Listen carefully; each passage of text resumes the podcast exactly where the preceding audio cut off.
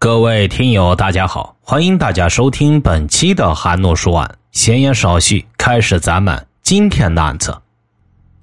二零一零年五月，在河南省太康县，一名十三岁的小女孩惨遭杀害。警方在现场发现了一串脚印，尸体被发现时是仰躺着的，头朝西南，脚朝东北，上身衣服向上卷起，下身赤裸，鞋袜都没穿。初步判断，这应该是一起性侵犯的案件，但是在小女孩体内并没有提取到精斑，尸体的颈部有明显的掐痕，推断小女孩是被人掐住喉咙窒息而死的。案发现场十分凌乱，从尸体周围散落的书包和随身物品中，警方发现了学生证，学生证上面的照片正是死者的，警方因此确定了死者的身份。随后，警方联系了女孩生前就读的学校，证明死者名叫申苗苗，十三岁，是毛庄镇第一中学初一的一名学生。当天早上，申苗苗的老师还给申苗苗的家长打电话，但是他的家长没有接。老师可能觉得申苗苗家里有什么事情，所以才没来学校。得知申苗苗被害的消息，申苗苗的母亲哭死了过去。后来，苗苗母亲反映，孩子是一早离家的，家里人一直以为孩子是去上学了，却不成想出了这样的事情。法医经过检验，确定女孩死亡的时间是在五月二十八日凌晨四点三十左右。时值初夏，四点多钟的凌晨，天还未完全亮，对于一个小女孩来说，正是酣睡的好时候。苗苗为何要早早出现在村庄附近的庄稼地里呢？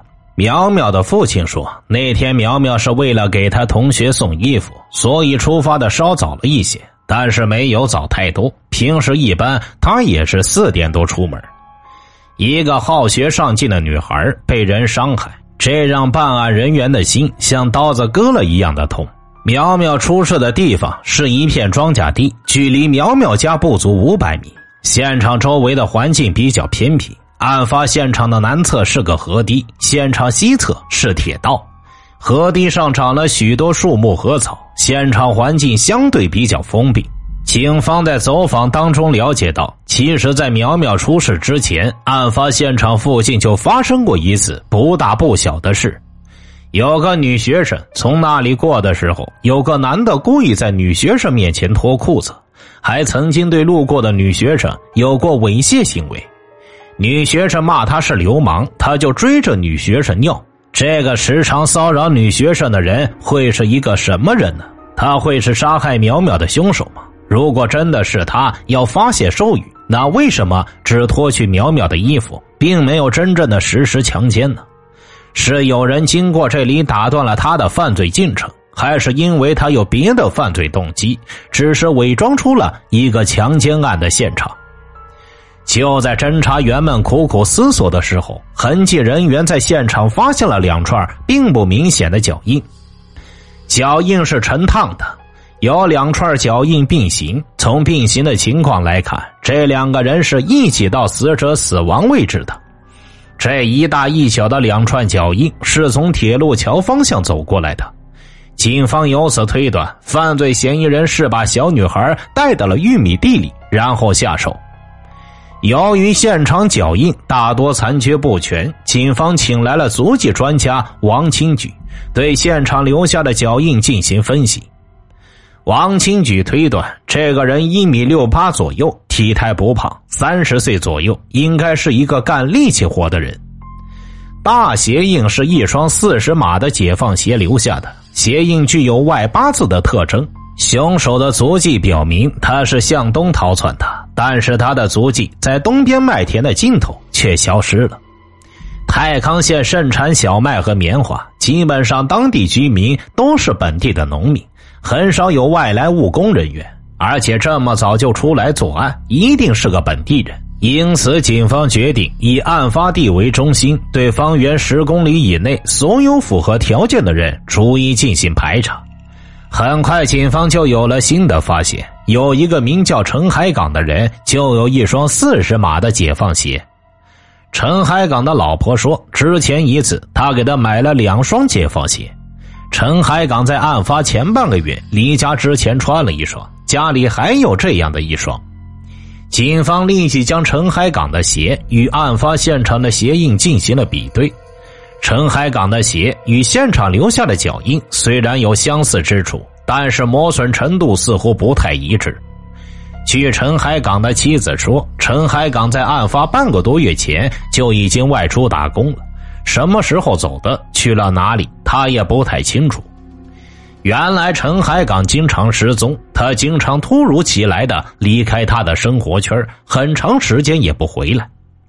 据查，时年三十岁的陈海港，在他七八岁的时候，母亲就去世了，他和父亲相依为命，而父亲忙于生计，并没有太多时间管他，这让陈海港饥一顿饱一顿。大概在陈海港七八岁的时候，他就离家出走，一走就是四五年。由于年纪太小，陈海港在外边过起了流浪儿的生活。十多岁回来以后，跟着父亲一块外出打工。在外出打工期间，他经常嫖娼、赌博、打架。因为家境贫寒又不务正业，陈海港一直找不到对象。后来经人介绍，认识了一个比他大十九岁的女人。这个女人的丈夫去世比较早，她一个人领着一个孩子住在婆家。她就想招一个男的来帮她养家糊口，也就是招夫养子。于是陈海港就做了上门女婿，和大自己十九岁的妻子一起生活。陈海港平日里很少跟家人联系。跟家里人也没什么感情，想回去就回去，不想回去就不回去。由于从小流浪的经历，让陈海港变成了一个没有家庭观念的人。虽然结婚有家了，却还是过着流浪人一般的生活。他经常露宿街头，不愿意回家。陈海港还爱喝酒，有的时候打工结束之后，弄一点酒喝，然后喝了就随地一躺。也许是树林，也许是路边，他会经常这样。陈海港的这次消失不见，是如往常一样的随性出走，还是有着不可告人的秘密呢？由于陈海港早在案发半个月之前就音信全无，警方对他的调查也没有什么进展。而此时，泰康警方对死者家庭的调查也出现了意外。对于警方的调查，死者的父亲申某并不配合。就在这个时候，警方发现死者父亲也有一双解放鞋，和案发现场的脚印大小很是相似，而且死者的父亲走路也是歪八字更让警方怀疑的是，沈某在警方面前的表现。侦查员感觉到，在沈某内心深处有一种自卑感，或者是有一种负罪感在里边死者的父亲申某是一名送货司机，母亲常年在外面打工，平日里家里就只有死者跟申某一起生活。警方从村民那里调查得知，申某其实并不是苗苗的亲生父亲，而是苗苗的姨父。村民们都说苗苗的命不好，刚出生就被亲生父母送给了别人，家里都盼望着能生一个男孩。苗苗被送给姨父家后，才有了一个安稳的童年。面对这样一个调查结果，警方的内心很是矛盾。苗苗的养父四十多岁了，看起来很年轻。虽然侦查员们不愿意相信苗苗的父亲是嫌疑对象，但是对于案件的侦破，侦查员们不能放过任何一个可疑之处。申某为何会对警方的调查出现抵触情绪呢？他疼爱苗苗的背后真相又是怎么样的呢？从村民和苗苗养父母那里得知，虽然苗苗不是他们亲生的孩子，但是身为养父的申某对苗苗疼爱有加，感情十分深厚。苗苗对养父申某也十分的孝顺。经过警方的多次接触，申某终于打开了心结。在警方询问他的时候，他感觉好像是自己的孩子再一次被伤害了一样。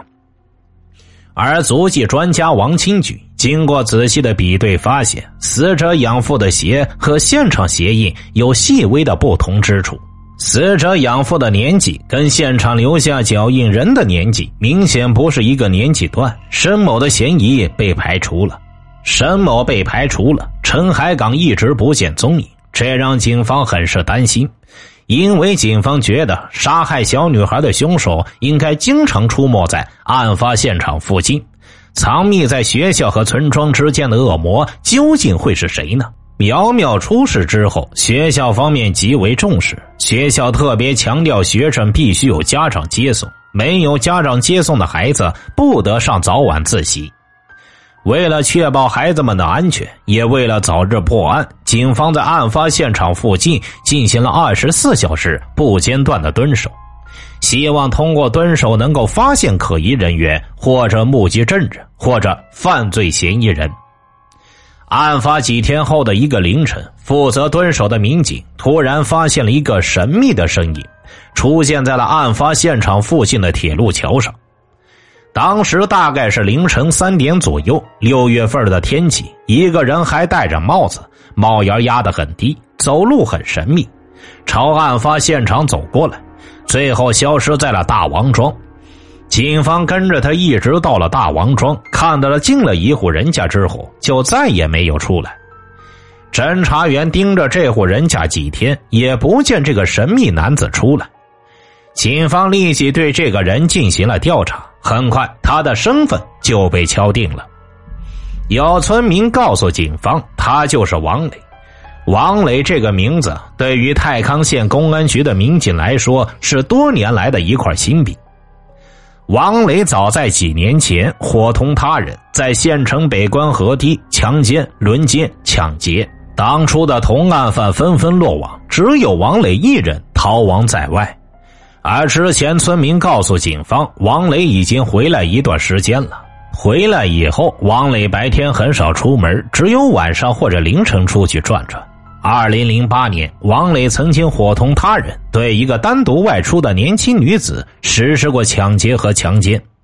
案发之后，王磊跑得无影无踪。太康警方从来没有放弃过对王磊的追捕，但是苦于没有任何线索，这也成了太康警方心里长久以来的一块心病。逃亡了两年的王磊突然出现在案发现场附近。有过强奸前科的他，会不会和这个案件有关呢？王磊家的距离距离案发现场只有短短不到两公里。民警从村民那里了解到，白天为了躲避警方的追捕，王磊基本上足不出户，只有深夜的时候才会偷偷出去和朋友见面。他的出现以及活动规律与苗苗的被害时间很是吻合。侦查员们很兴奋，认为这个案件的嫌疑人有可能就是王磊。有着类似犯罪经历的王磊，会不会因为最近几年相安无事，再次铤而走险呢？警方决定立即对王磊实施抓捕。随后，警方组织了一百多名警力对大王庄村进行包围。然而，王磊还是趁着夜色的掩护，消失在了庄稼地里。侦查员们感觉到既气愤又自责，因为这次王磊逃跑之后，以后可能很难再抓到他了。正在警方全力追捕王磊的时候，王磊却自己出现在了太康县公安局。对2008年的抢劫强奸案，他供认不讳；不过，他对五月二十八日发生的杀害申苗苗的案件却只字不提。他是为了避重就轻掩盖罪行，还是小女儿被杀的案子真的与他无关呢？在审讯过程中，细心的警方有了发现。警方发现王磊身上有外伤，警方怀疑这个外伤会不会是小女孩在挣扎的时候给他造成的？而在王磊家的床底也发现了一双四十码的解放鞋。王清举将王磊的足迹与案发现场的足迹进行了反复比对。结果发现，年纪、身高、行走姿势都有点接近，种种迹象表明，王磊跟五月二十八日发生的案件有着密不可分的关系。但是，王磊交代，案发那一天他在家休息，并没有出门。但是，除了家人，没有人能够证实他说的话语的真实性。而面对警方的再一次审讯，王磊却闭口不谈了。警方认为，在没有确凿的证据之前，不能仅凭王磊犯的过错就认定他是这起案件的凶手。但在当时的条件下，他的嫌疑是最大的。就在案件陷入僵局的时候，足迹专家王清举有了新的看法。王清举肯定的说：“犯罪嫌疑人就是陈海港。”原来呀，面对几双四十码的解放鞋，王清举经过仔细比对，认定了陈海港的鞋与案发现场留下的鞋印非常吻合。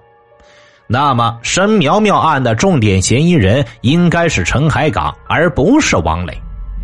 这个时候，到哪里去寻找陈海港呢？根据我国公安部门的规定。办案人员在刑事侦查过程中是不允许单纯依靠鞋子进行足迹鉴定的。找不到陈海港本人，这让警方有些无计可施。就在此时，从尸检人员那里传来了一个新的消息：警方在苗苗的裤子上发现了两根极短的毛发。警方推测，这两根毛发极有可能是犯罪嫌疑人留下的。警方立刻将两根毛发送往周口市公安局进行检验，并提取了王磊的血液。